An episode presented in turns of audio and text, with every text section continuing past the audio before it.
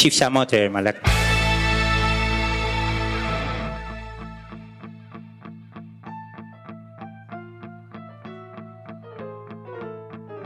Ey Yunan! Bak tarihe bak. Tarihe dön.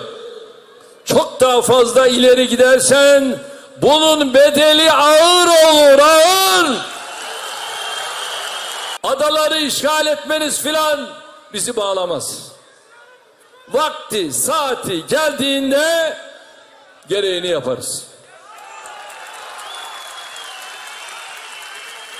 Hani diyoruz ya bir gece ansızın gelebiliriz. Πού είσαι, να ξυρίσει το μουστάκι. Γιατί? Είναι ο Φερετζές του Πούστη.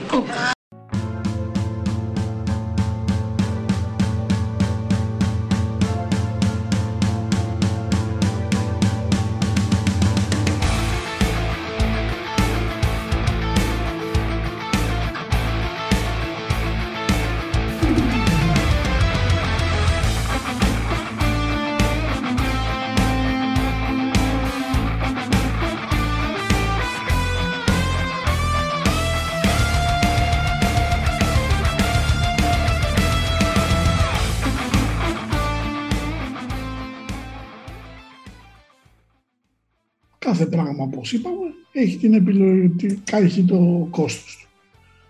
Λοιπόν, πάμε λίγο γιατί εδώ έχω τα άπαντα. Λοιπόν, πότε υπολογίζει, έχω παρακάτω, όχι, εδώ. Πότε υπολογίζεις ότι θα σκάσει η φούσκα; Η φούσκα παίζει να σκάσει μεταξύ του πρώτου, α, τέλος πρώτου εξάμηνου και αρχές δευτέρου. Έτσι, δηλαδή, εκεί και ιδιαίτερα εκεί προς 21 Ενάτου, είναι λίγο δύσκολη. Κάντε τα κουνάματα σας.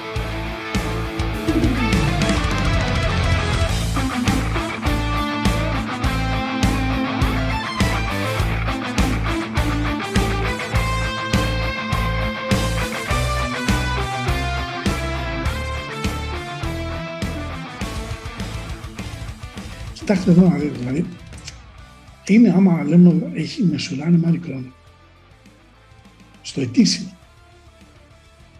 Α, αυτό συμβαίνει στην πραγματικότητα θλίψη, πένθος και οδύνη. Δηλαδή, όταν έλεγα στο τρέιλερ ότι συμβαίνουν αυτά, κάποιος μου λέει, τα λες λίγο υπερβολικά, λέω παιδιά δεν τα λέω υπερβολικά, τα λέω έτσι όπως είναι. Έτσι. Ούτε θα, θα βάλω πολύ σάλτσα.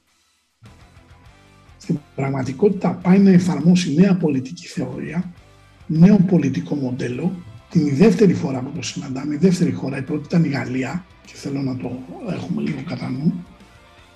Α, λόγω ότι φοβάται μη χάσει αυτά που έχει κερδίσει θα συμπεριφέρεται λίγο άκαρδα στους άλλους και μέσα σε αυτό το πράγμα είναι και ο ενεργειακός πόλεμος.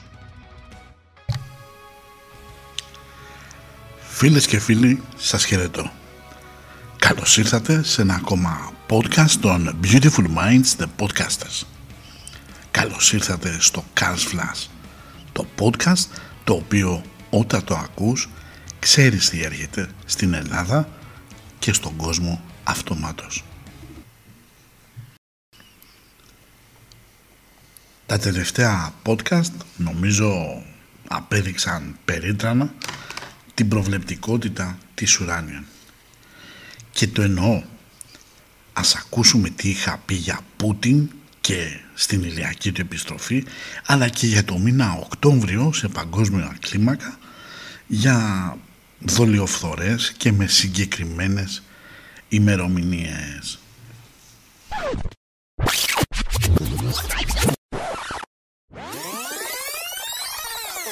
Πρώτα απ' όλα όπως σας είπα ο Ζεύς ισούται ξανά με μηδενική κρυού και είναι απόλυτα φυσιολογικό να έχουμε μια αναζωπήρωση του πολέμου.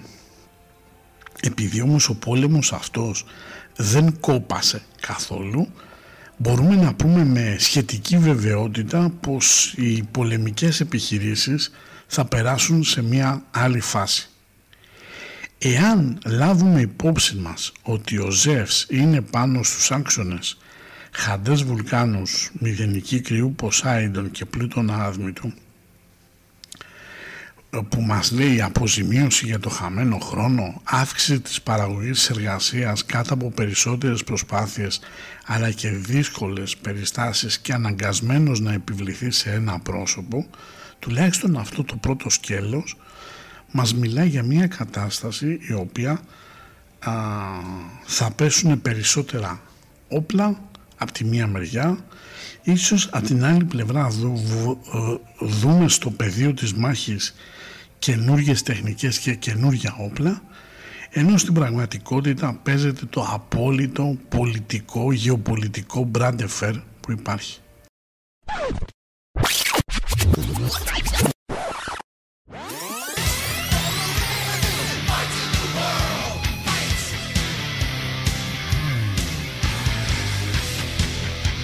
Ένας πολύ χαρακτηριστικός άξονας που χρησιμοποιούν είναι ο βουλκάνος άδμητος για να δούμε λίγο τα σκληρά χτυπήματα της μοίρας.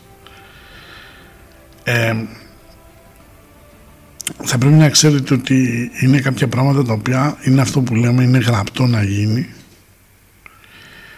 ε, και δείχνει ότι πολλοί κόσμος θα νιώθει αρκετές δυσκολίες στις συναλλαγές με το κράτος αφού θα νιώσει πως ε, πολλές από τις ε, προσπάθειές του πάνε λιγάκι στράφη. Είναι μια περίοδος όπου χρειάζεται μεγάλη προσοχή μεταξύ 10 και 16 δεκάτου μιας και είναι μια περίοδος πένθυμη ίσως μάθουμε για μαζικούς και σοκαριστικούς θανάτους ή θανάτους κάποιους προσωπικότητων που φεύγουν πριν την ώρα τους που λέμε.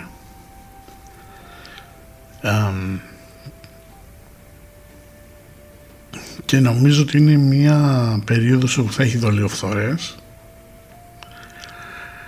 ε, είναι μια περίοδος η οποία θα πρέπει όλοι εμείς να μην λαμβάνουμε υπόψη αυτά που βλέπουμε αλλά επειδή θα είναι έτσι δομημένα και έτσι θα έχουν δημιουργηθεί με τέτοιο τρόπο που θα αποσκοπούν στην α,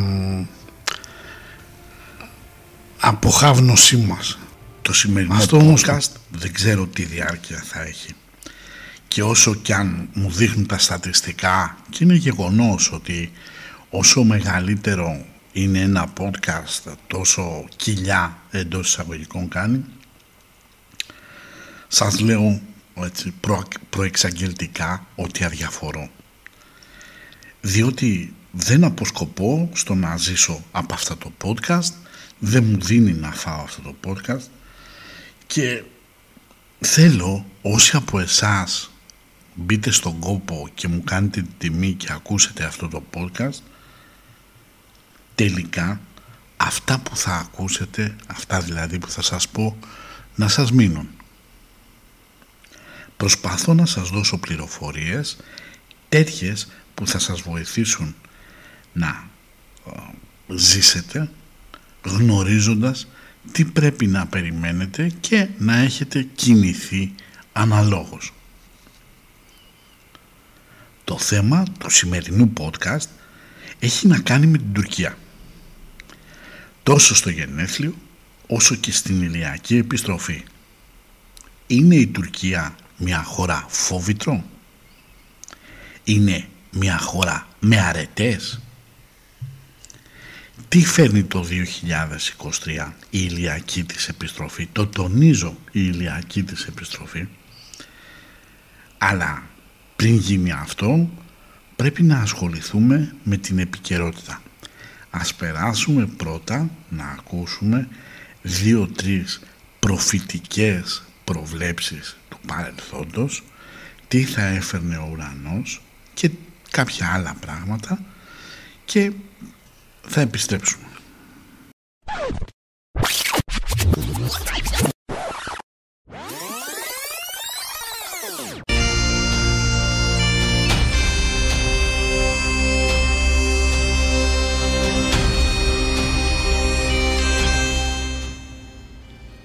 Έτσι όπως είπαμε, ο ουρανός με την είσοδό του στο ζώδιο του Ταύρου σηματοδοτεί ραγδαίες εξελίξεις σε επίπεδο αφισβητούμενων περιοχών στη χρήση, την υφή αλλά και την αξία του χρήματος. Παράλληλα όλα αυτά συμβαίνουν γιατί εμφανίζονται άτομα που έχουν μια εντελώς διαφορετική οπτική που θέλουν να αλλάξουν έστω και με το έτσι θέλω τον κόσμο.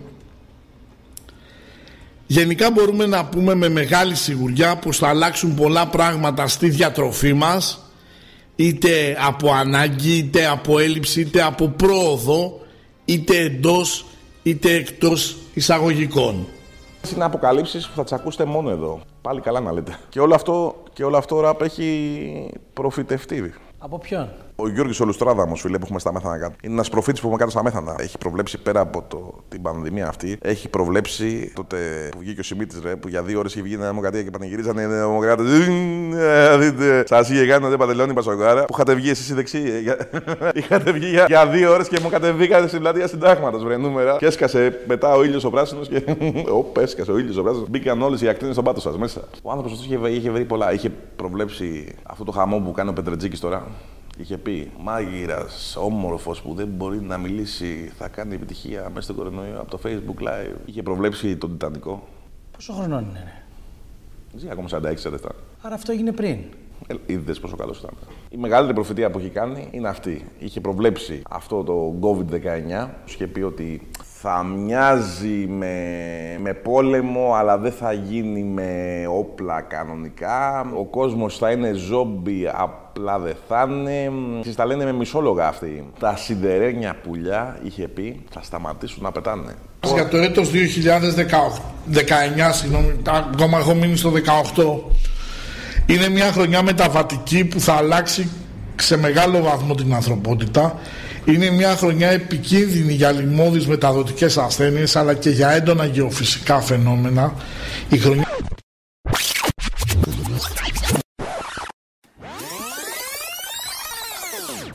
Η Ευρωπαϊκή Ένωση έχουμε βάλει τίτλο είναι κάθαρμα αλλά είναι δικό μας κάθαρμα. Ε, είναι μια κουβέντα την οποία την είχε πει ο, Φραγκ, ο Φραγκλίνος Ρούσβελτ για τον Μπατίστα της Κούβας. Το 2020 είναι ένα πάρα πολύ κρίσιμο έτος για την Ενωμένη Ευρώπη. Είναι μια πρόβα τζενεράλε που ή θα βγει πιο δυνατή ή θα αρχίσει να ξυλώνει το pullover.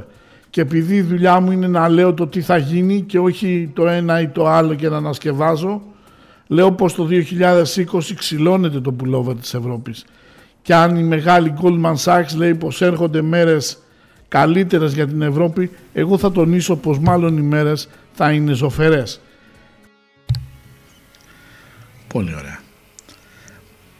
Καταρχήν, σήμερα είναι μια ιδιαίτερη μέρα, λυπήρη, μιας και έφυγε από τη ζωή ο Ολυμπιονίκης Αλέξανδρος Νικολαίδης από μια σπάνια μορφή καρκίνου, το καρκίνο μανούτ. Έφυγε λοιπόν στα 43 του χρόνια αφήνοντας πίσω οικογένεια και παιδιά και α, ακολουθώντας ένα δρόμο μοναχικό όπως ήταν και πάνω στον αθλητισμό. Πραγματικά να είναι ελαφρύ το χρώμα, το χώμα συγγνώμη, που τον α, σκεπάζει και ο Θεός να αναπαύσει την ψυχή του και κυρίως α, κουράγιο στην οικογένειά του.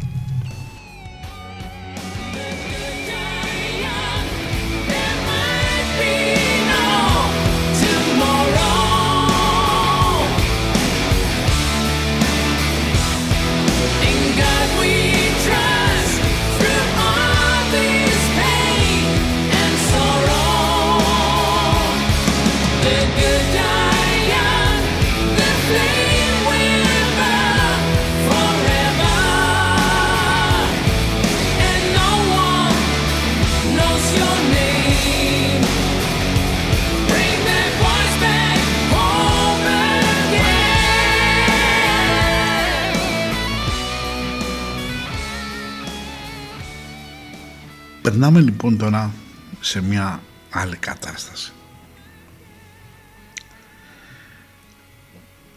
Έχω πει πάρα πολλές φορές ότι η δημοσιογραφία είναι ένας εξαίρετος κλάδος ε, αρκεί το λειτουργήμα αυτό γιατί πραγματικά πρόκειται περί λειτουργήματος να γίνεται και να εκτελείται σωστά όπως και όλα τα λειτουργήματα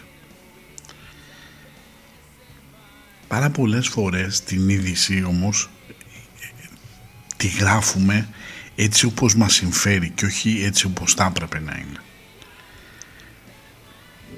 Η Τουρκία αυτή τη στιγμή σε επίπεδο εντός του Κογκρέσου έχει κερδίσει μια μεγάλη νίκη μιας και εξ όσων φαίνεται α, θα πάρει μάλλον τα Viper F-16. Θα πρέπει λοιπόν να καταλάβετε φίλοι και φίλες πως η ισχύς παράγει δίκαιο. Και όταν σε μία διαμάχη, και αυτό το λέω για την Αμερική, κάποιος δεν παίρνει θέση, δηλαδή μένει ουδέτερος ή αμέτωχος ή λέει βρείτε τα και ούτω καθεξής, τότε σιωπηλά παίρνει το μέρος του ισχυρού. Η Ελλάδα ήταν, είναι και παραμένει το καλό παιδί και δυστυχώς στη σημερινή εποχή ξέρετε πως λέμε τα καλά παιδιά. Έτσι μάλλον φαίνεται ότι για άλλη μια φορά θα μείνουμε στον Άσο.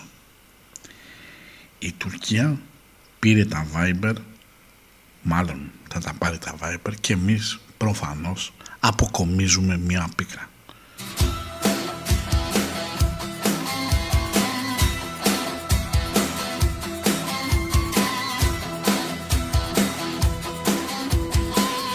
Πήρα το χαρτί, τίτικα στα μπλε Πέρασα την πύλη Σε τόπο μακρινό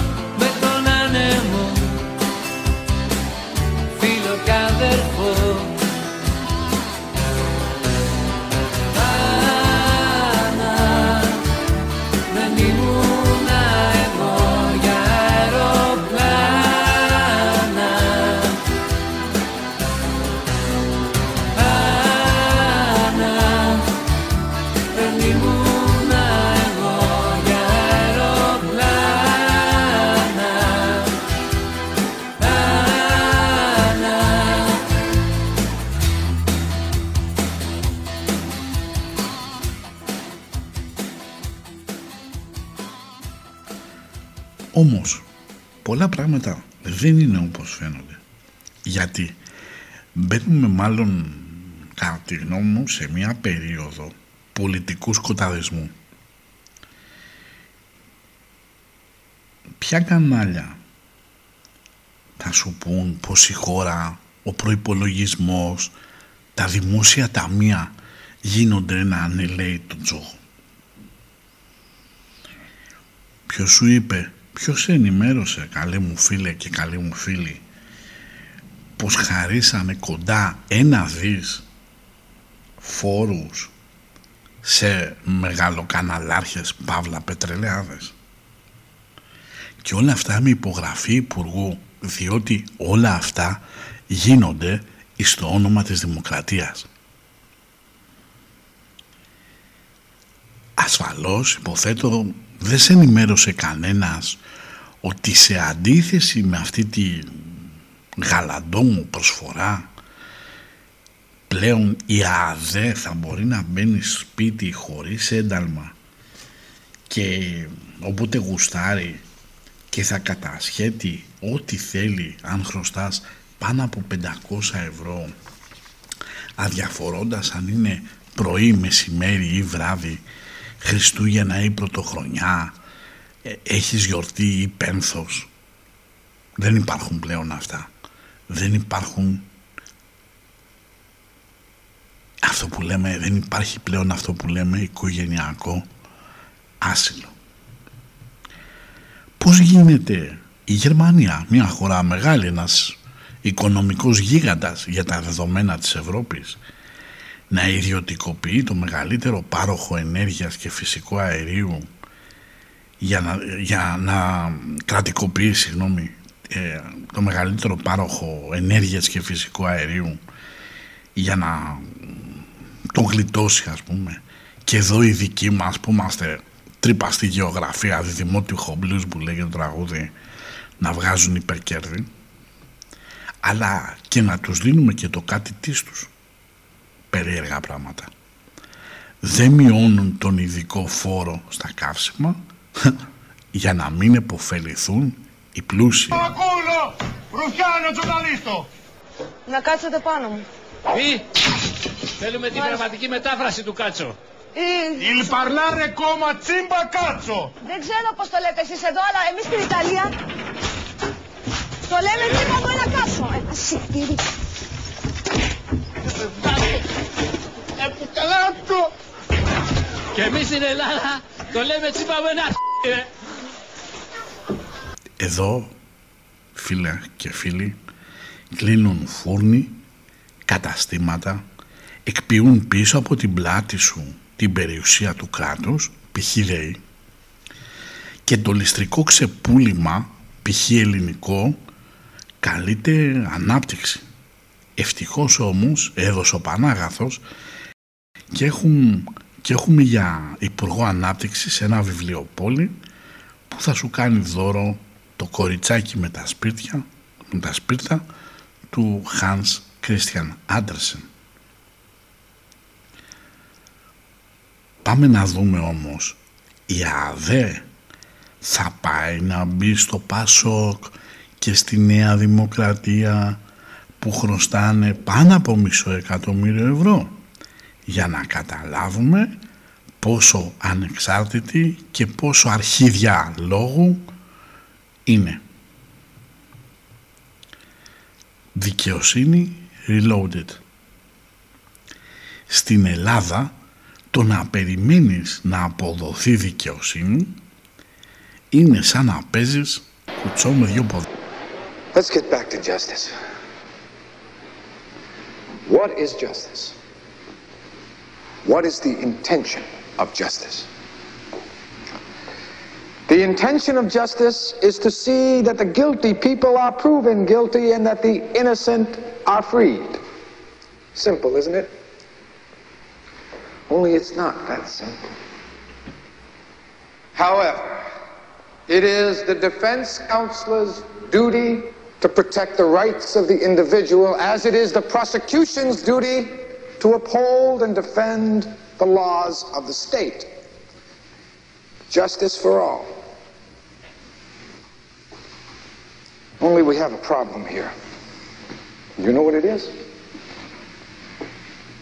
Both sides want to win. We want to win. We want to win regardless of the truth, and we want to win regardless of justice, regardless of who's guilty or innocent. Winning is everything. Στη δικαιοσύνη όλοι θέλουν να κερδίσουν και οι δικηγόροι και οι δικαστές και ο κατηγορούμενος και ο μηνυτής και άλλοι διάφοροι και μέσα στην προσπάθεια αυτή να κερδίσουμε, να κερδίσουν ο μόνος που χάνει είναι η δικαιοσύνη. Θα προσθέσω μέσα σε αυτά, δηλαδή τη νίκη και το οικονομικό όφελος. Σε μια χώρα που παρακολουθούνται οι πολιτικοί αρχηγοί, καταστρέφονται τα πιστήρια του εγκλήματος της παρακολούθησης. Τα άτομα που για λόγους που μόνοι αυτοί που κυβερνούν είναι σε θέση να γνωρίζουν, δεν φτάνουν ποτέ στη δικαιοσύνη ή και να φτάσουν θα πάμε σε μια δίκη παροδία και ως σύγχρονη κολυμπήθρα του Σιλοάμ θα παραδοθούν αθώοι, αμόλυντοι και υπό την έννοια του κυνηγημένου πλην όμως δικαιωμένου από την ελληνική δικαιοσύνη. Ας πούμε για παράδειγμα στην περίφημη δίκη της Siemens ακόμα και αυτοί που παραδό, παραδέχτηκαν την ενοχή τους αθώθησαν. Δηλαδή να θες να καταδικαστείς με ελαφρυντικά και να μην σε αφήνουνε. Ψυχούλες οι Έλληνες δικάστες. Όταν φίλοι και φίλες υπάρχει μια διχογνωμία μεταξύ της εισαγγελικής πρότασης και της ε, απόφασης της έδρας τότε κάποιος δεν κάνει καλά τη δουλειά του ή κάποιους σκοπούς εξυπηρετεί. Πού το, είδε, πού το είδατε να διώκεται η εισαγγελέα διαφθοράς γιατί κυνήγησε πρόσωπα που δεν έπρεπε; Μήπως στο στρατό είναι καλύτερα τα πράγματα πιστεύετε; Όλοι αυτοί οι γαλονάδες θα έπρεπε πιστεύετε να είναι εκεί που είναι; Ε, ας πούμε για παράδειγμα έχει περάσει τώρα το υποβρύχιο γιλτιράι και κάνει βόλτες. Πριν αρκετά χρόνια και συγκεκριμένα στο μακρινό 1997 είχε κάνει μέρα του Πάσχα την ίδια ακριβώς κατάσταση. Τότε ο λοχαγός Κωνσταντίνος Κολοκούρης προσπαθεί να επικοινωνήσει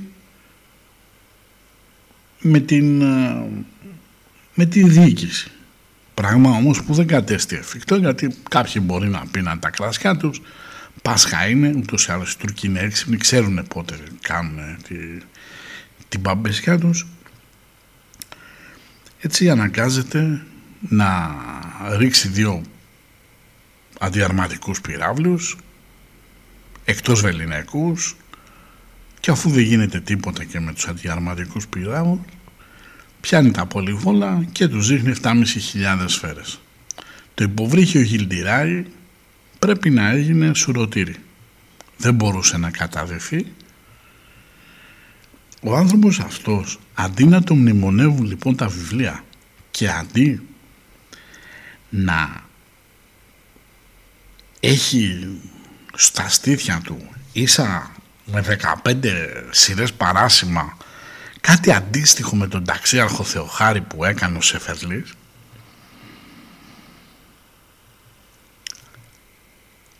τον καλούν στην Αθήνα του ζητάνε δύο εκατομμύρια δραχμές τότε είχαμε δραχμές ακόμα και ήμασταν ευλογημένοι και ουσιαστικά τον βγάζουν εκτός από τους καταδρομείς. Αντίθετα τώρα έχουμε κάτι απίθανους τύπους όπως ο Ναύαρχος Αποστολάκης ο οποίος είσαι Ναύαρχος έτσι και λες ότι αν μας επιτεθούν οι Τούρκοι και μπούμε σε πόλεμο θα καταστραφούμε. Ή ο άλλος ο πρώην σύμβουλος ασφαλείας που είχε ο, ο Κυριάκος. Η χώρα καλή μου φίλη χρειάζεται τους ήρωές της. Στο στρατό, στην αστυνομία, στην πολιτική, στην υγεία ακόμα και στην εκκλησία το υποβρύχιο Γιλτιράη έκανε πάλι την εμφάνισή του. Το θέμα είναι εάν υπάρχει πάλι στη θέση του ένας αντίστοιχος κολοκούρης. Μέσα σε όλα αυτά ένας πανικός επικρατεί στις κεντρικές τράπεζες. Η ξέφρενη πορεία του δολαρίου έρχεται να φέρει τα πάνω κάτω. Κεντρική τράπεζα της Ιαπωνίας, της Αγγλίας, η Fed και τώρα της Ελβετίας εκπέμπουν SOS. Μετά από λίγο ακούμε εμείς ε, στον ασέρματος Mayday, Mayday Mayday, Mayday. Με έχει πιάσει κόψιμο τσίλι πίπι Τι να κάνω; Του λέμε με τη μία αμόλατα να γλιτώσεις αμόλατα να γλιτώσεις και ο idiot, ο βλάκας Αντώνη αντί να μολύσει τις κουράδες του όπου να είναι Πάει και μαμολάει τις βόμβες, Αντώνιο, που να είναι. Προφυλαχτείτε αδέρφια και κάντε τα κουμάντα σας. Μέσα σε όλα αυτά έχουμε και τον Θανάση το Πλεύρη, ο οποίος είπε πως οι υγειονομικοί που δεν πιστεύουν στην επιστήμη δεν έχουν θέση στο ΕΣΥ. Προφανώς αγνοεί πως η ίδια η Pfizer παραδέχτηκε πως τελικά δεν είχαν μελετήσει εάν μπορεί το εμβόλιο να αναχαιτήσει τη μετάδοση. Και μάλιστα ο FDA, ο αντίστοιχος ΕΟΦ της Αμερικής, δηλώνει ότι κάνει ισχυρή σύσταση να μην κάνουν τα εμβόλια, τα επικαιροποιημένα, διότι έχουν δοκιμαστεί μόνο σε 8 α, ποντίκια. Voor u, mevrouw Small, heb ik de volgende vraag waar ik een duidelijk antwoord op wil. And I will speak in English so there are no misunderstandings. Was the Pfizer COVID vaccine tested on stopping the transmission of the virus before it entered the market? If not, please say it clearly. If yes, are you willing to share the data with this committee? And I really want a straight answer, yes or no, and I'm looking forward to it. Thank you very much. Um, regarding the question around, um, did we know about stopping immunisation before um, it's entered the market? No. Uh, these, um, you know, we had to really move at the speed of science to really understand what is taking place in the market. Mevrouw Small, heb ik de volgende vraag waar ik een duidelijk antwoord op wil. And I will speak in English so there are no misunderstandings. Τελικά κάναμε εμβόλιο, επιστημονικό ή το νερό του καματέρου. Πάμε για εκλογές. Πιστεύουν και λένε πολλοί. Πρέπει να είμαστε όμως πάρα πολύ προσεκτικοί. Κατά τη γνώμη μου δεν χρειάζονται εκλογές. Είτε βγει ο Αλέξης, είτε βγει ο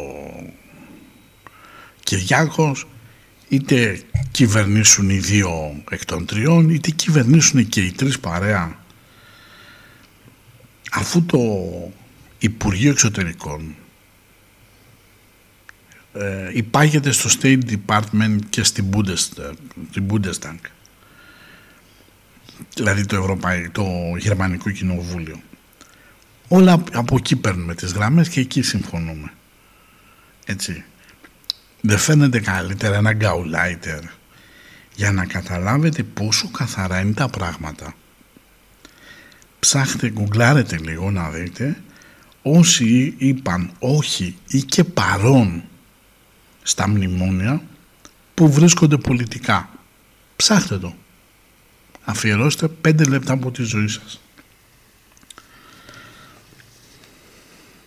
Πάμε στην πολύκροτη υπόθεση με τη 12χρονη που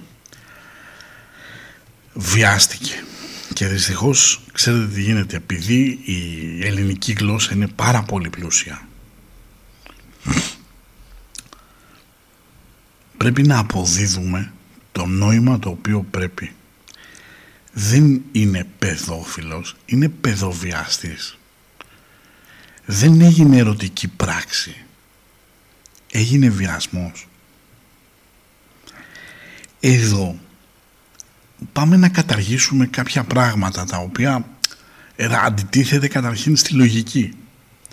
Η πρόεδρος λέει των ιερόδουλων, έτσι, τόνισε πως για τη 12χρονη που βιάζονταν, πολύ σωστά, παίζουν μέσα και πολιτικοί και πολύ επιφανείς άνθρωποι της ε, showbiz και και και. Εντάξει, την επόμενη μέρα όμως κατά τύχη τα λαγωνικά της αστυνομίας πήγανε και κάναν έλεγχο στο μαγάζι της. Συνελήφθησαν τρεις-τέσσερις κοπέλες ε, ε, λόγω του ότι παραβίασαν κάποιους κανόνες λειτουργίας. Έτσι, διότι ακόμα και αυτά τα μαγαζιά έχουν κάποιους νόμους εκτός από το μεγάλο μαγαζί που είναι το κράτος μας που εκεί είναι κυριολεκτικά α, αυτό το πράγμα και δεν ξέρουμε τι γίνεται το στικάκι. Ένα.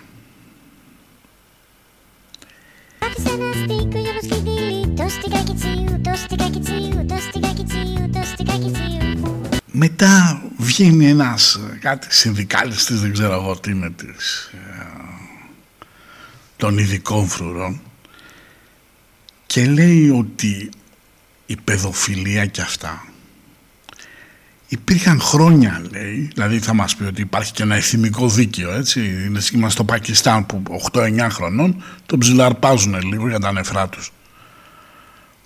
Ε, και ότι αυτό το πράγμα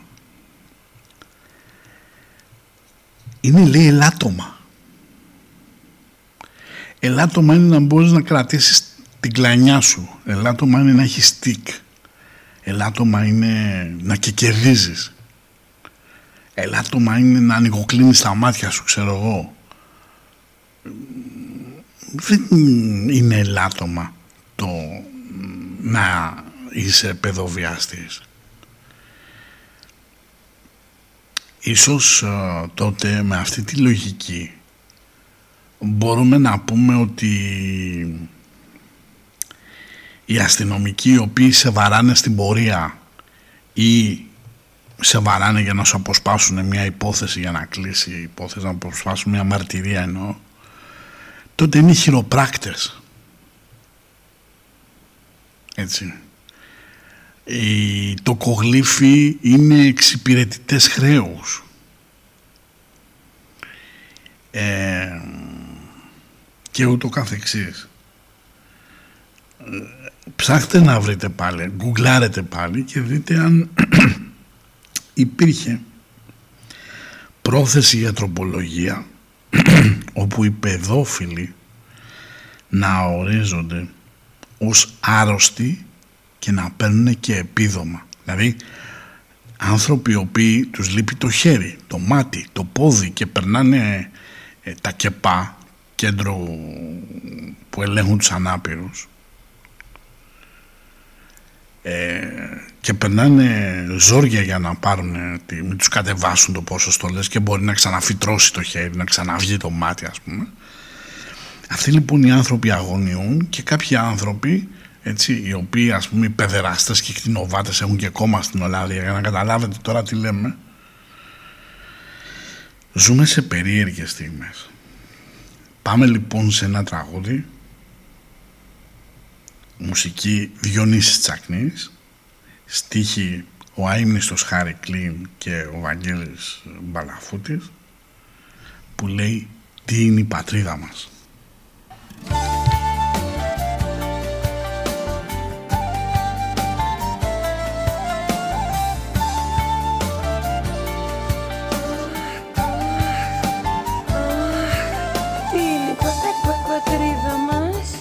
Τηλεφώνησε τώρα, τηλεφώνησε τώρα, τώρα, Τώρα, τώρα τώρα στο 090 22, 22, 22 Τι είναι η πατρίδα μας Έλαντε, έλαντε. Πιανούνε ρε μάγκες τα μάτια που βλέπετε στην οθόνη σας. Του έτσι, του αλλιώτικου, του πασαλιμανιώτικου.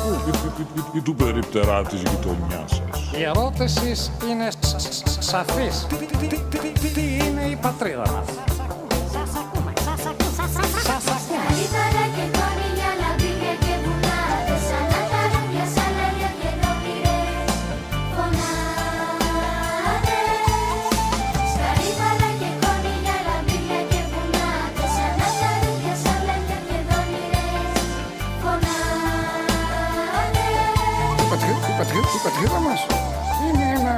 Ένα τέτοιο με ένα αυτό ε, και έχει από πάνω ένα άλλο. Με αυτό είναι η πατρίδα μας, η Ελλάδα. Η, η- η Ελλάδα δεν διεκδικεί τίποτε, αλλά δεν παραχωρεί τίποτε. Αλλά δεν παραχωρεί τίποτε. Αλλά δεν παραχωρεί τίποτε. Φοβερό. Και, και, και, και πού να ακούσει τη συνέχεια μεγάλο. Θέλω να ευχαριστήσω, να ευχαριστήσω, να ευχαριστήσω την κυβέρνηση των Ηνωμένων Πολιτειών για την πρωτοβουλία και τη βοήθειά τους. Καλά, καλά, καλά. Κα- καλά, πιο ελληνοτουρκικό και πιο ελληνοβαλκανικό ρε παιδιά. Το, μεγα, το, μεγα, το, μεγα, το μεγαλύτερο πρόβλημα στην Ελλάδα είναι το ελληνοελληνικό. Που λένε και οι διπλωματικοί κι- κι- κι- κι- κύκλοι. Οι κύκλοι είναι οι ρουφιάνοι. Καλά, ε. Πόρωση. Η πόρωση είναι τεράστια. Σκέτιος θεοπόρος. Για λίχτη.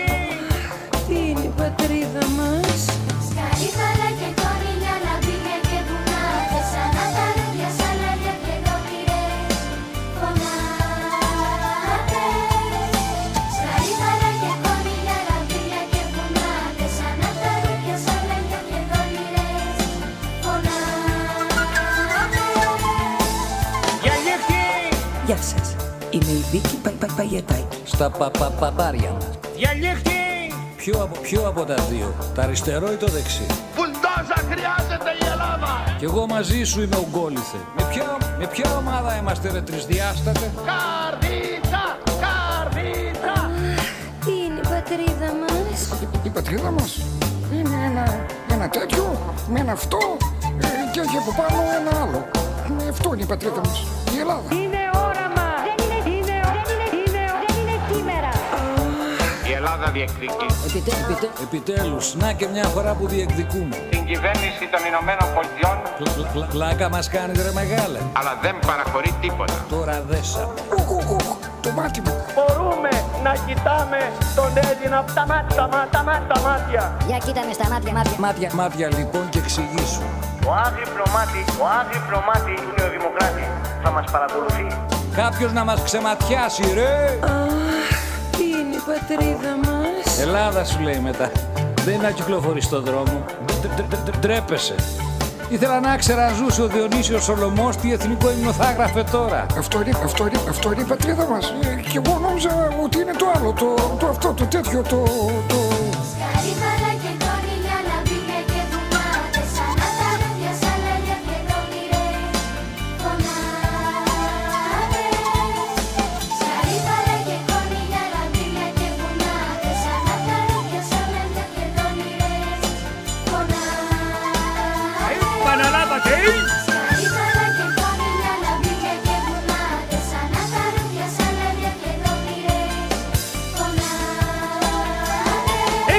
Επαναλάβατε! Σκαρίπαλα και κόνιλια, λαμπίκια και βουνάδες Σαν να τα ρούδια, σαν λαλιά και δόνηρες φωνάδες Ωραία, επιστρέψαμε. Τα πράγματα λοιπόν, όπως σας είπα, είναι αρκετά περίεργα. Πόσο περίεργα. Φανταστείτε ο ιστορικός, ο Θεός να τον κάνει ιστορικό, ο Γιουβάλ Χαράρη, ξέρετε αυτό, η παλακίδα της, ε, του World Economic Forum, είπε πως θα μας κάνει cyborg και θα αντικαταστήσει. Ακούστε το Θεό αν έχει το Θεό του με την τεχνητή νοημοσύνη. Και τώρα το εθνικό μας φόρο. Μαλάκι. Ρίξτε εδώ στο χαρτάκι, χάρη, να μην λερώσουμε. Του μας δέρνει Φουμάρα και παραμύθια Φάγαμε Αυτοί φάγανε, χάρη, εμείς δεν φάγαμε. Εμείς φάγαμε κατά ναι. Σαν κουτορνίκια άκουσε κουκλίτσα μου όποιος πήγε να τα βάλει με το Θεό τον πήρε ο διάολος Εν τω μεταξύ επειδή είσαι και σε σχέση με ένα μεσήλικα φαντάσου αντί να σε σπρώχνει ο μεσήλικας να σε σπρώχνουν τα ρομπότ. Επειδή μάλλον έχεις κάψει εγκέφαλο σιγά μην κάτσει όλη η ανθρωπότητα να τη χειραγωγήσεις. Έχουν καταφέρει μάλλον το έχουν επιχειρήσει πολύ πιο μάγκες από σένα εδώ ο Μεσήλικας σε έχει κάνει Άκου μωρέ η Αντούλα, βλέπω την Αντούλα. Ξόπους τι πιάστηκε με γάμο την τρέλα μου να. Γελάτε ρε, γελάτε. Και προσέχτε, έρχονται έντονα καιρικά φαινόμενα. Προσέχτε γιατί το κράτος κάνει πως κοιμάται. Η βροχή μπορεί να έρθει ακατάλληλη ώρα, μέρα, νύχτα και να τους πιάσει απροετοίμαστους. Οπότε λάβετε τα μέτρα σας. Πάμε λοιπόν τώρα φίλοι και φίλες στο κυρίως μενού. Τι είναι η Τουρκία; Θα προσπαθήσω να σας τα πω πατώντας αυστηρά πάνω σε ουράνια και ιστορικά κριτήρια. Αυτό το έθνος, το οποίο είναι ουσιαστικά μια ε, μουσουλμανική πανσπερμία και μόνο το 5% μ, είναι Τούρκοι, αφού φανταστείτε ότι πάνε και κάνουν κάτι μέσω, κάτι kit ειδικών έλεγχο DNA και ειδικά στην περιοχή της Κωνσταντινούπολης και στα παράλια οι περισσότεροι λέει είσαι 60% Έλληνας, 40% Έλληνας έτσι. Και αρχίζουν και οργιάζουν ε, ιδρύθηκε στις 29 Δεκάτου το 1923 8.30 ώρα το βράδυ. Ε, ο χοροσκόπος ισούται με τον Άρη και έχουμε δία Ποσειδώνα ήλιο κρόνο, ήλιο βουλκάνους κρόνο, κρόνο υποθετικό και οροσκόπο δέα με πολύ απλά λόγια θα πρέπει να καταλάβουμε ότι είναι ένας, είναι μια χώρα η οποία έχει μια επιθετική τάση έτσι. Αλλά η επιθετική τάση η οποία έχει είναι σαν να έρθει ένας να σου κάνει το μάγκα πάνω από το νεκροκρέβατο όταν εσύ πάνε να αφήσεις τον επιθανάτιο βρόγχο. Ουσιαστικά το παίζει ισχυρή αλλά δρά σαγίπας που πάνε και τσιμπάνε και τρώνε που λένε τα ψοφίμια και τους ετοιμοθάνατους. Είναι μια χώρα η οποία είναι προσκολλημένη σε άλλους. Αυτό λέει το οροσκόπος Διάς. Είναι σαν τον κολαούζο. Ο κολαούζος είναι ένα ψαράκι που πάει και κολλάει κοντά στο, πάνω στον Καρχαρία και ταξιδεύει. Οπότε πρέπει να ξέρουμε, πρέπει να γνωρίζουμε τι έχουμε να αντιμετωπίσουμε. Δηλαδή γνωρίζοντας ότι έχει κρόνο κρόνο υποθετικό ίσον οροσκόπο δείχνει ότι η χώρα αυτή πάρα πολλές φορές θα συναντήσει, θα έρθει αντιμέτωπη με το φάσμα της χρεοκοπίας.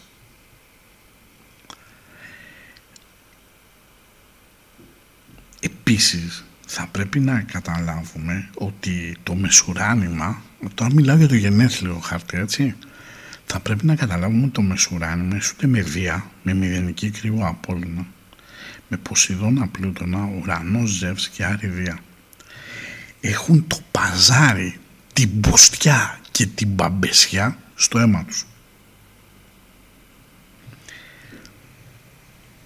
Ξέρουν να τζογάρουν. Αυτό πρέπει να το ομολογήσουμε.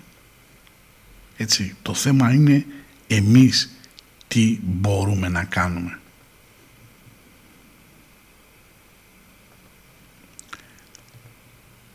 Ε, αν λάβω υπόψη μου λοιπόν ότι έχει Ποσειδώνα, Πλούτονα, ίσον Μεσουράνημα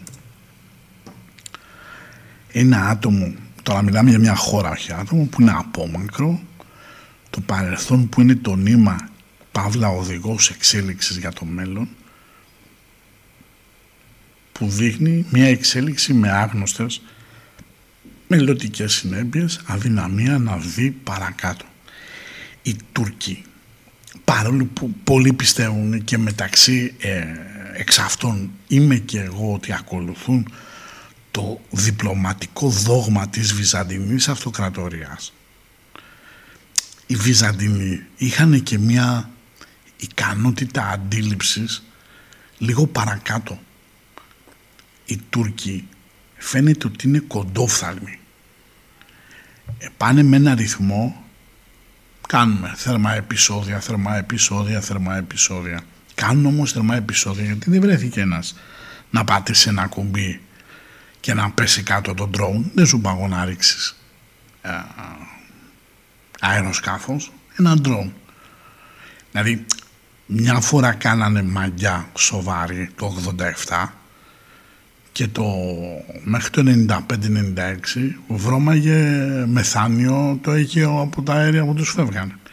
Και μόλις ο Ανδρέας άρχιζε να κακαρώνει και βγήκε ο Σιμίτης απάνω, τότε κάναν τις μαγκές. Έτσι. Δηλαδή κάνουν τις μαγκές όταν ξέρουν ότι εσύ είσαι τιμοθάνατος, όταν ξέρουν ότι εσύ ότι σε παίρνει. Έχουν το παζάρι λοιπόν και το βρώμικο παιχνίδι στο αίμα τους. Από την άλλη, ο βόρειος δεσμός και ο βουλκάνος ισούνται με ερμή και κρόνο και αυτό δεν είναι καλή ένδειξη διότι ερμής κρόνος δείχνει ένα, ακολουθώ ένα συγκεκριμένο τέμπο αλλά εάν έρθω εδώ και πω ότι έχω βόρειο δεσμό κρόνο ο άξονας του χωρισμού από μια καρμική οπτική. Δυσκολίες σε σχέση με τους άλλους συμμετέχοντας σε ένα σύμπαν. Και έχω και εμ, βόρειο δεσμό ερμή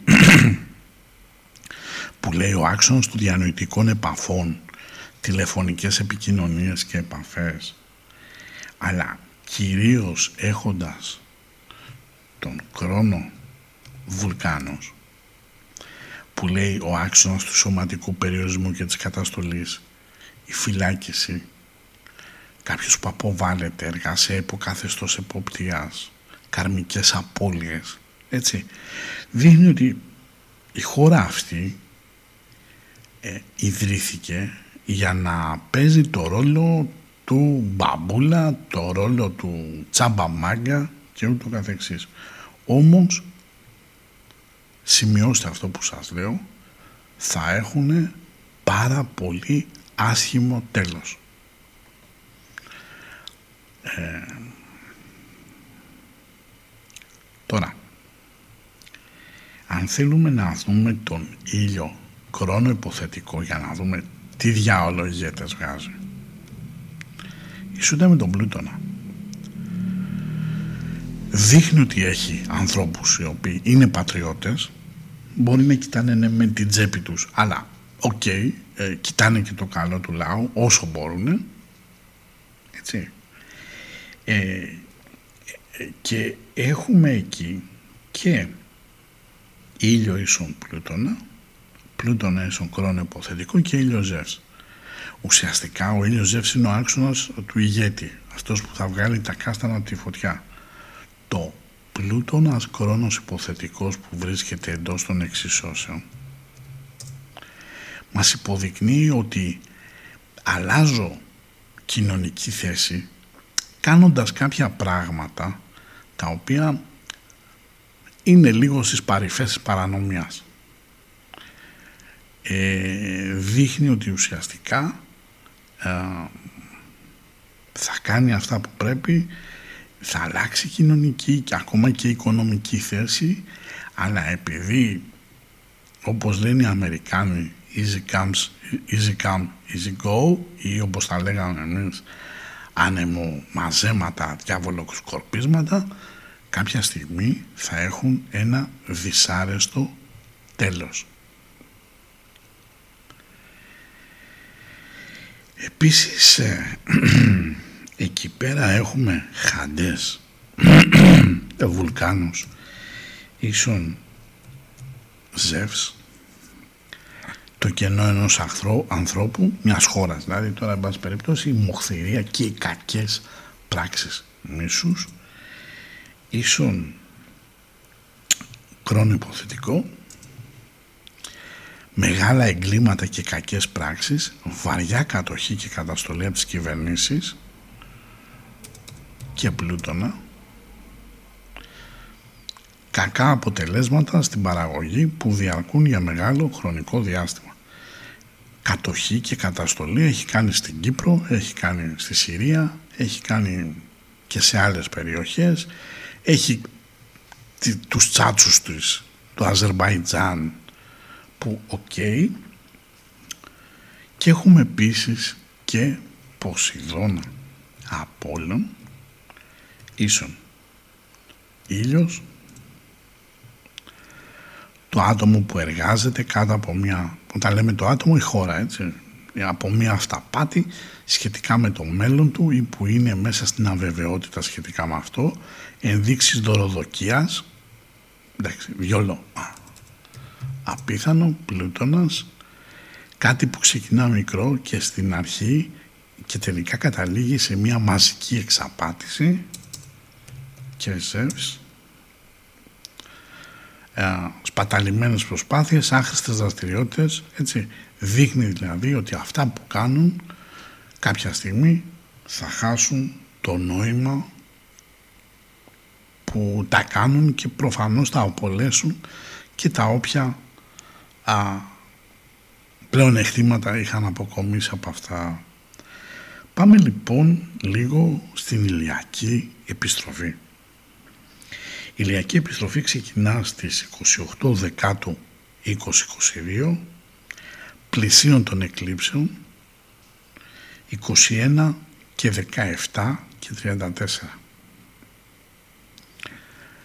Η... Ο ετήσιος οροσκόπος ισούνται με άδμητο και ισούνται με Ποσειδώνα. Άρα, αν πατήσω οροσκόπο Ποσειδώνα, ο άξονας που σχετίζεται με την ουτοπιστική προδιάθεση, εξαπάτηση, η ανάγκη για καθαρές κουβέντες που δυστυχώς δεν γίνονται, προσπαθώντας για πράγματα τα οποία είναι αβέβαια και επισφαλή και το, το άτομο, η χώρα που είναι προκατηλημένη, έχοντας επαφές με ακατάλληλα άτομα, η χώρα που εξαπατάει αυτό παραμυθιάζεται.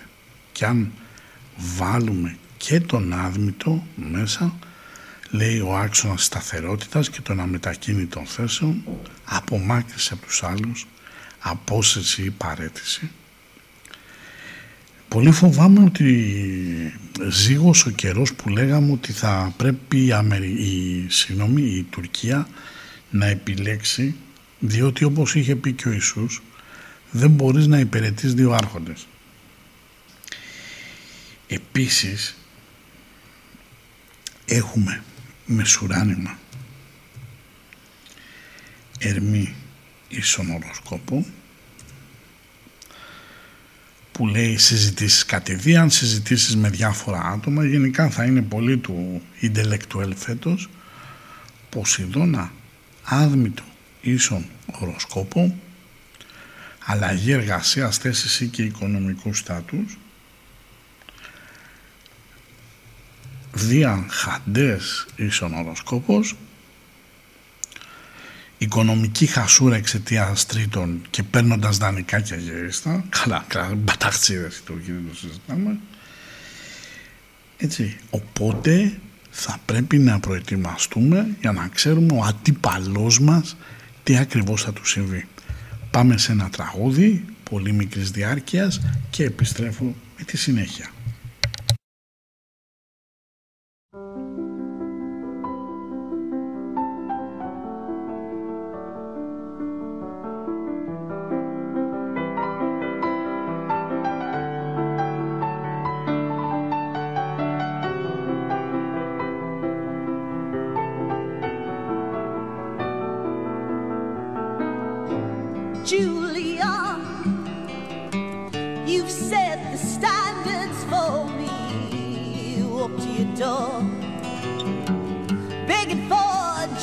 it more.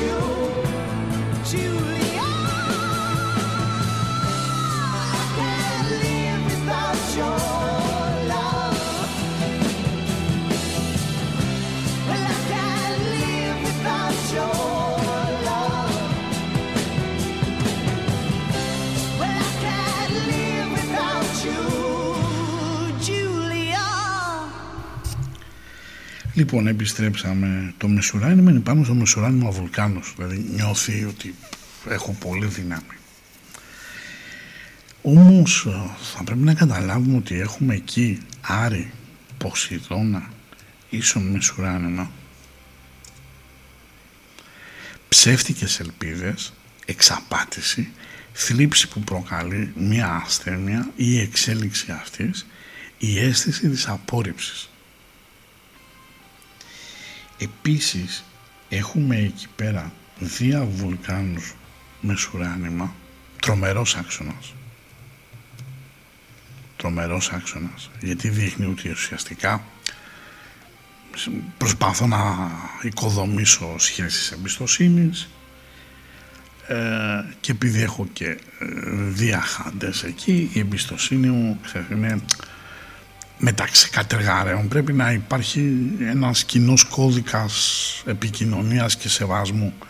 Εδώ πέρα όμως με το διαχάντες λέει έλλειψη χρημάτων περιορισμοί και η τύχη μου η οποία στέρεψε.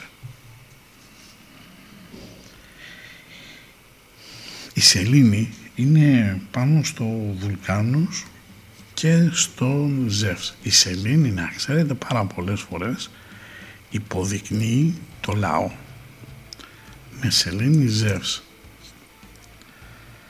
που λέει η ικανότητα σύλληψης απογόνου δεν μας ενδιαφέρει, η δημιουργική εργασία, ένα πλήθος, ένας λαός με πολεμικές διαθέσεις, έτσι, ε, σε ένα μοντέινι χάρτη, δηλαδή σε ένα χάρτη ε, με έθνους, κράτους και τέτοια, θα μας δείξει τα μέτρα για τις λεγόμενες ΔΕΚΟ ή και την πρόνοια και το σελήνι ε, βουλκάνους μας λέει ο άξονας εκτελεστικής δύναμης έχοντας επίγνωση της ισχύως που διαθέτω μοιραία ώρα και δείχνει ουσιαστικά θέλοντας να δημιουργήσω κάτι το οποίο θα, δι- θα προκαλέσει αίσθηση στο πλήθος ή στο περιβάλλον που δείχνει κανείς ότι μπορεί να πιάσει και το peak της δημιουργίας του και όλα αυτά. Αυτά είναι πάρα πολύ ωραία ομολογουμένως. Όμως θα πρέπει να καταλάβουμε ότι η σελήνη εκεί και δεν συμμερίζομαι την άποψη που λέει ότι το κακό μας το θέλουν οι ερντογανιστές, οι κεμαλιστές, οι γκουλενιστές. Το θέλει και ο λαός, όχι όλος, αλλά μια σημαντική μερίδα του λαού το θέλει. Ίσως γιατί τους ποτίσανε το μυαλό με μια τέτοια... Ε, τους έχουν αφιονίσει που θα λέγαμε, έτσι. Δεν είναι και ιδιαίτερα ευφύης η Τουρκία. Είναι πονηρή, όχι ευφύης. Λοιπόν, εκεί πέρα έχουμε τον άξονα Απόλλων άδμητο ίσον σελήνη. Αυτό μου μας λέει ότι το κοινό θέλει να ικανοποιήσει. Το τι θέλει να ικανοποιήσει. Την πείνα του ενδεχομένως. Έτσι, οπότε θα πρέπει να τα λάβουμε υπόψη μας. Όμως, επειδή μια κατάσταση πρέπει να τη βλέπουμε ολιστικά, εάν δούμε τον, το δία τον ετήσιο, της ηλιακής επιστροφής, όχι τον ετήσιο, είναι σε επαφή με τη μηδενική κρύο σελήνη. Οπότε θα λάβω ως ερμηνεία χαρά των γυναικών, προσπάθεια για ευτυχισμένες στιγμές. Έχω εκεί πέρα και το μηδενική κρυού χάντες που μας λέει οικονομικές συναλλαγές με βρώμικους τρόπους προβλήματα με το σηκώτη δεν μας ενδιαφέρει απώλειες και οικονομική απώλεια μία, μέσω μιας καταστροφής. Χρήματα διαμέσω βρώμικης μεθόδου πορνείες, νταβατζιλίκια και ούτω καθεξής απώλειες από τράπεζες ή από χρηματιστήριο. Άρα η Τουρκία μπορεί να βγάζει χρήματα αλλά θα νιώθει ότι είναι σαν να πετάει τα χρήματα α, σε μία άβυσο. Σε ένα βαρέλι χωρίς πάτο. Στον κρατήρα ενός ηφαιστείου και μάλιστα ενεργού. Ο Ο κρόνος ο, της ηλιακής επιστροφής είναι πάνω στον Κιούπιτο. Αυτή η ένδειξη λέει αντικοινωνικότητα, προσπάθειες για επανεσυνδέσεις και επανενώσεις και προβλήματα μέσα στις συνεργασίες. Επίσης έχουμε μηδενική κρυού, Απόλλων, ίσον Κρόνος, ο Σατούρν όχι ο υποθετικός, η ικανότητα να μεταδώσει γνώση, κέρδη από σκληρή γεωργική εργασία, άρα έχουμε ε, μια ένδειξη. Έχουμε οροσκόπο σελήνη ίσον Κρόνος, προβλήματα μέσα από γυναίκες,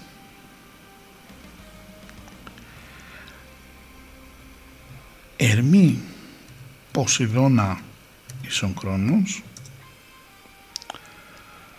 ε, θα προσπαθήσει να παίρνει τεχνογνωσία από παντού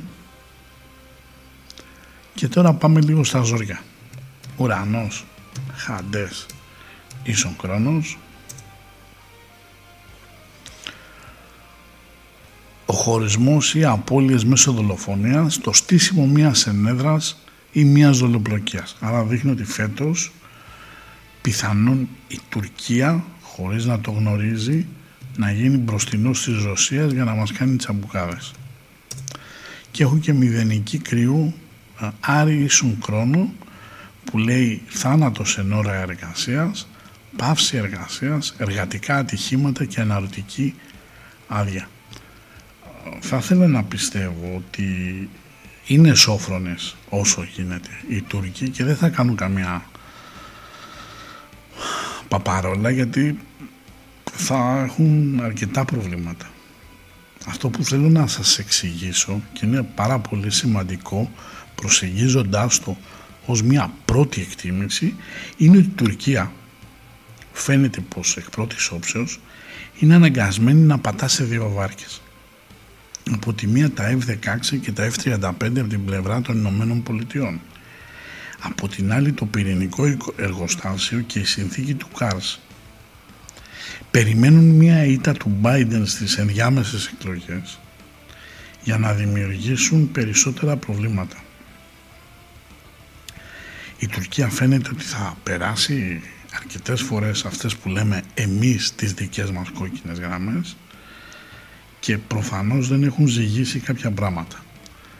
Όμως αν δούμε τον Ποσειδώνα τον πλανήτη της ψευδέστησης, της ουτοπίας και της απάτης είναι πάνω στον κρόνο ουρανό οπότε λαμβάνουν ως ερμηνεία ξαφνικό διαζύγιο μέσω ψεμάτων ρήξη διαζύγιο για λόγους αναισθησίας. Έτσι, δηλαδή κάποιος από τις συμμαχίες που έχει συγγνώμη για την έκφραση θα την κλάσει. Και επίσης έχουμε Πλούτονα Κιούπιτο ίσον Ποσειδώνα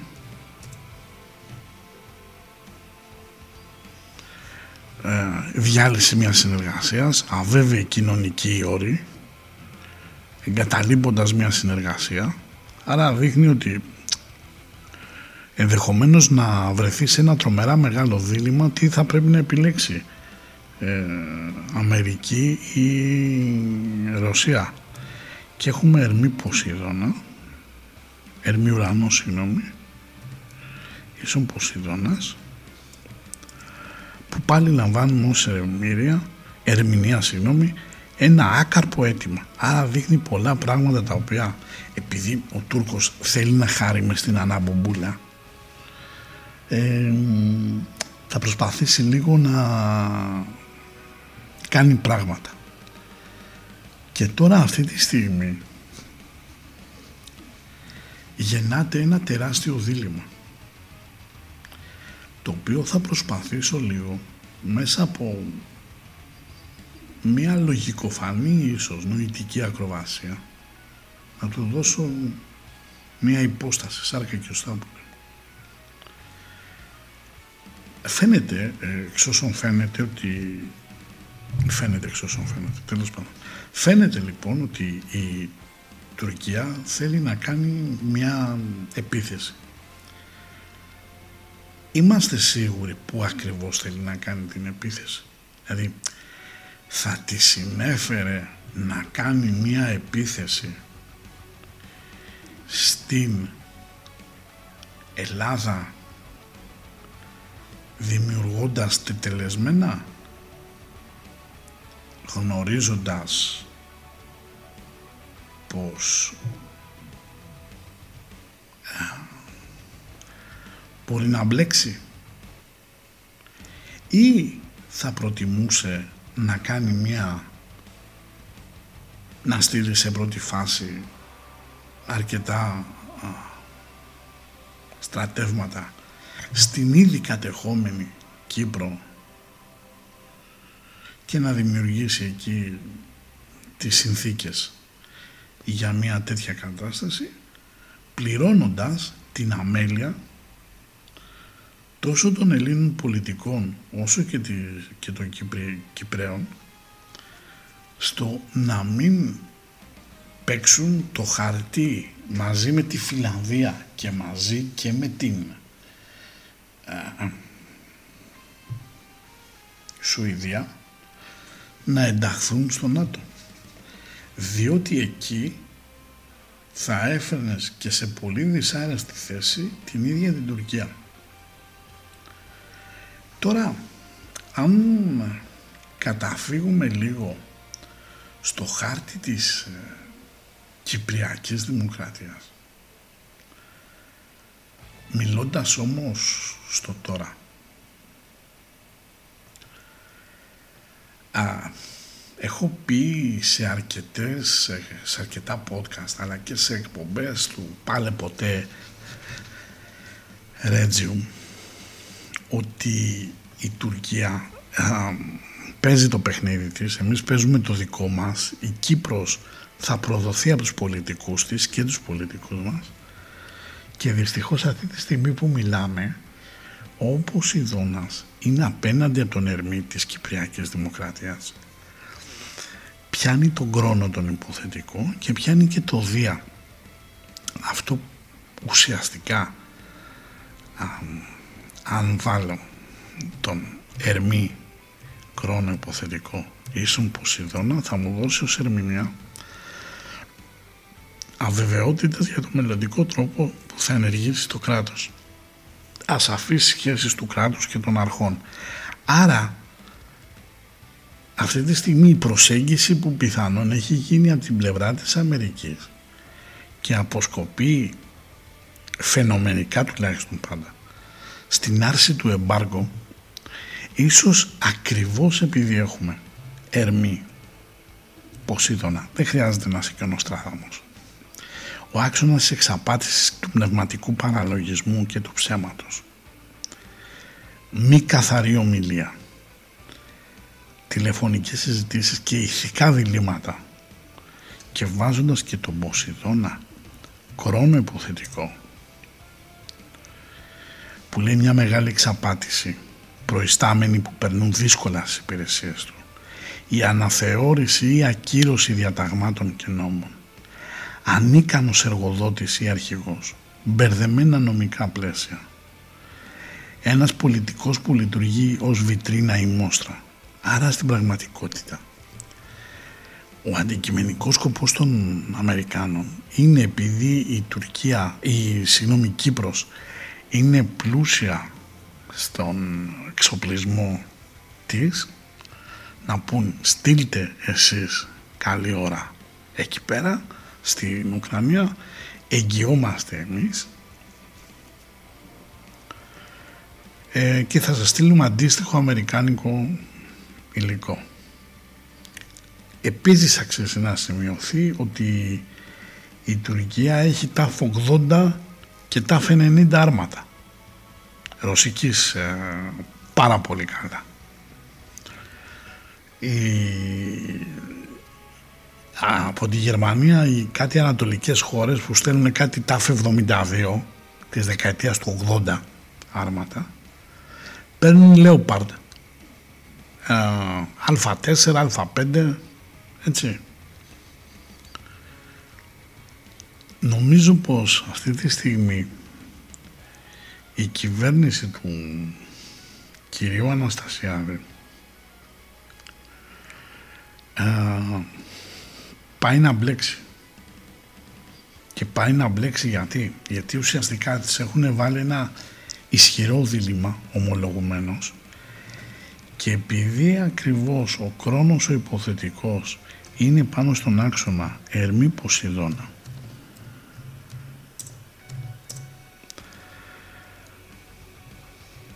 λεπτή διάστηση, ευπροσάρμοστα λέει θεωρητικά ταλέντα. Είναι πάνω και στον άξονα Δία Ποσειδώνα και αυτό μας δίνει ως ερμηνεία μεγάλη απρόσεξια κορυφαίοι άνθρωποι και άτομα κύρους προσποιούνται πως είναι τυχεροί και ευτυχισμένοι προσποιούμενοι καλή τύχη από την κυβέρνηση παραμύθια της κυβέρνησης πως όλα βαίνουν καλώς έχω την αίσθηση πως αυτή τη στιγμή η Κύπρος έχει πολύ σο- σοβαρό πρόβλημα. Και μάλιστα ε, έχει και χρόνο ζεύς, ίσον χρόνο υποθετικό που λέει πάυσης εργασίας από το κράτος, ζημιές και δαπάνες που είναι κρυμμένες ή εικονικές από το κράτος. Προσέχτε μην πέσει κανένα σήμα και μαζέψει πολλοί κόσμος από τις α, από τη Ρωσία εκποιήσει τα υπάρχοντά του και την κάνει προς την πλευρά των κατεχομένων και ξαφνικά τα κατεχόμενα πάρουν παραπάνω ζωή και οι Κύπροι φίλοι μας και αδερφοί μας πέσουν σε έναν ε, μαρασμό διότι δυστυχώς και το ετήσιο του 2023 θα πρέπει να καταλάβουμε ότι ξεκινάει με ήλιο Ποσειδώνα η Σονδία.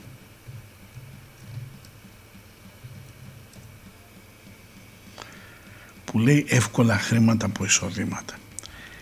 Όμως εκεί πέρα θα πρέπει να λάβουμε πολύ σοβαρά υπόψη ότι ο Δίας είναι πάνω στον ουρανό. Πάρα πολύ ωραίο μεσοδιάστημα γιατί υποδεικνύει και μια α, μεταστροφή της τύχης. Όμως θα πρέπει να ξέρουμε ότι εκεί πέρα ε, ελοχεύει και το Ποσειδώνας Κιούπιτο Ισονδίας. Ανησυχία λέει σε συνεργασίες, γάμους, λόγω ζητήματα με τις κατοικίες. Δηλαδή φανταστείτε τώρα να αρχίζουν να ξεπουλάνε οι άλλοι. Και να δημιουργηθεί ένα τεράστιο θέμα και κλείνω με Ζεύς, άδμητο, ίσον, διά. Μπαίνοντας σε μια νέα κατάσταση θα προσπαθήσει η Κύπρος να δημιουργήσει κάποιες ε, καταστάσεις ούτως, ούτως ώστε να λάβει πολύ ικανοποιητικούς όρους αλλά θα πρέπει να καταλάβουμε ότι τι δώρα εντός εισαγωγικών γιατί τίποτα δεν είναι στη ζωή δωρεάν θα λάβει από τους Αμερικάνους τι διασφαλίσεις θα έχει διότι αυτή η κίνηση αν γίνει θα ανοίξει τις ορέξεις της Τουρκίας.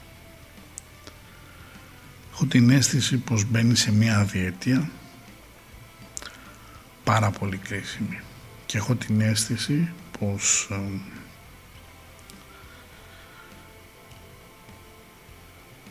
οι Τούρκοι ε, θα την πατήσουν και θα την πατήσουν για ποιο λόγο. Δεν έχουν υπολογίσει τον άξονα που έχει δημιουργηθεί με το Ισραήλ και ίσως και με τη Γαλλία.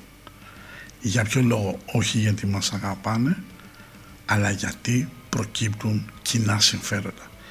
Και δυστυχώς η, με την Τουρκία, επειδή ξέρουν πώς λειτουργεί, ε, όλες οι πλευρές είναι τρομερά επιφυλακτικές.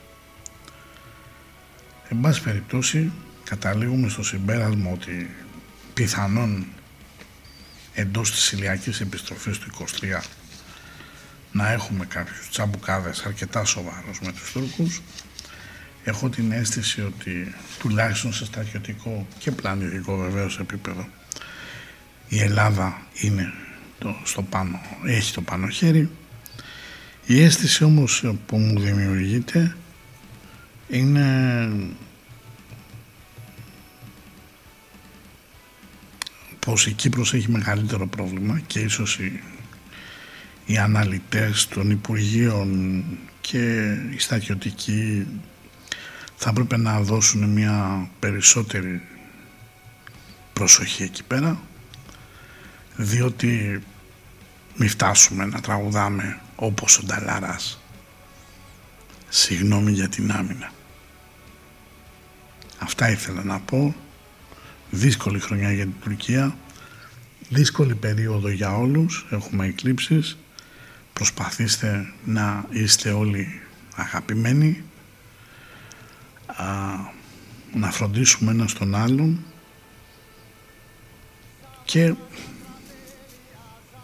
καλή συνέχεια. Μην χάσετε τη Δευτέρα.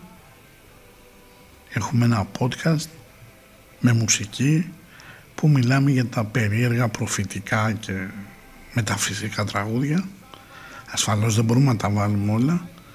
Θα βάλουμε τα πιο γνωστά με μια ανάλυση η οποία ίσως σας διέφυγε και ίσως σας, βοηθείτε κάποια, τρα- σας βοηθήσει κάποια τραγούδια να τα δείτε και να τα ακούσετε με μεγαλύτερη προσοχή. Καλή συνέχεια σε ό,τι και αν κάνετε. Γεια σας.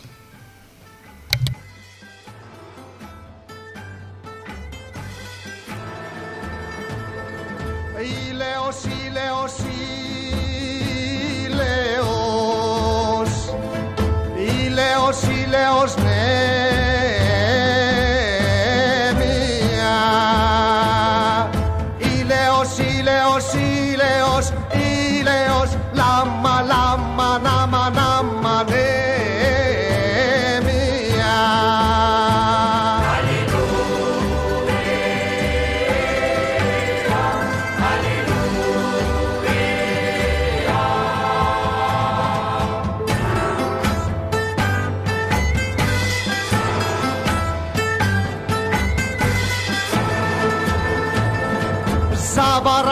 Ζάβαρα κατρανέ μια, ζάβαρα κατρανέ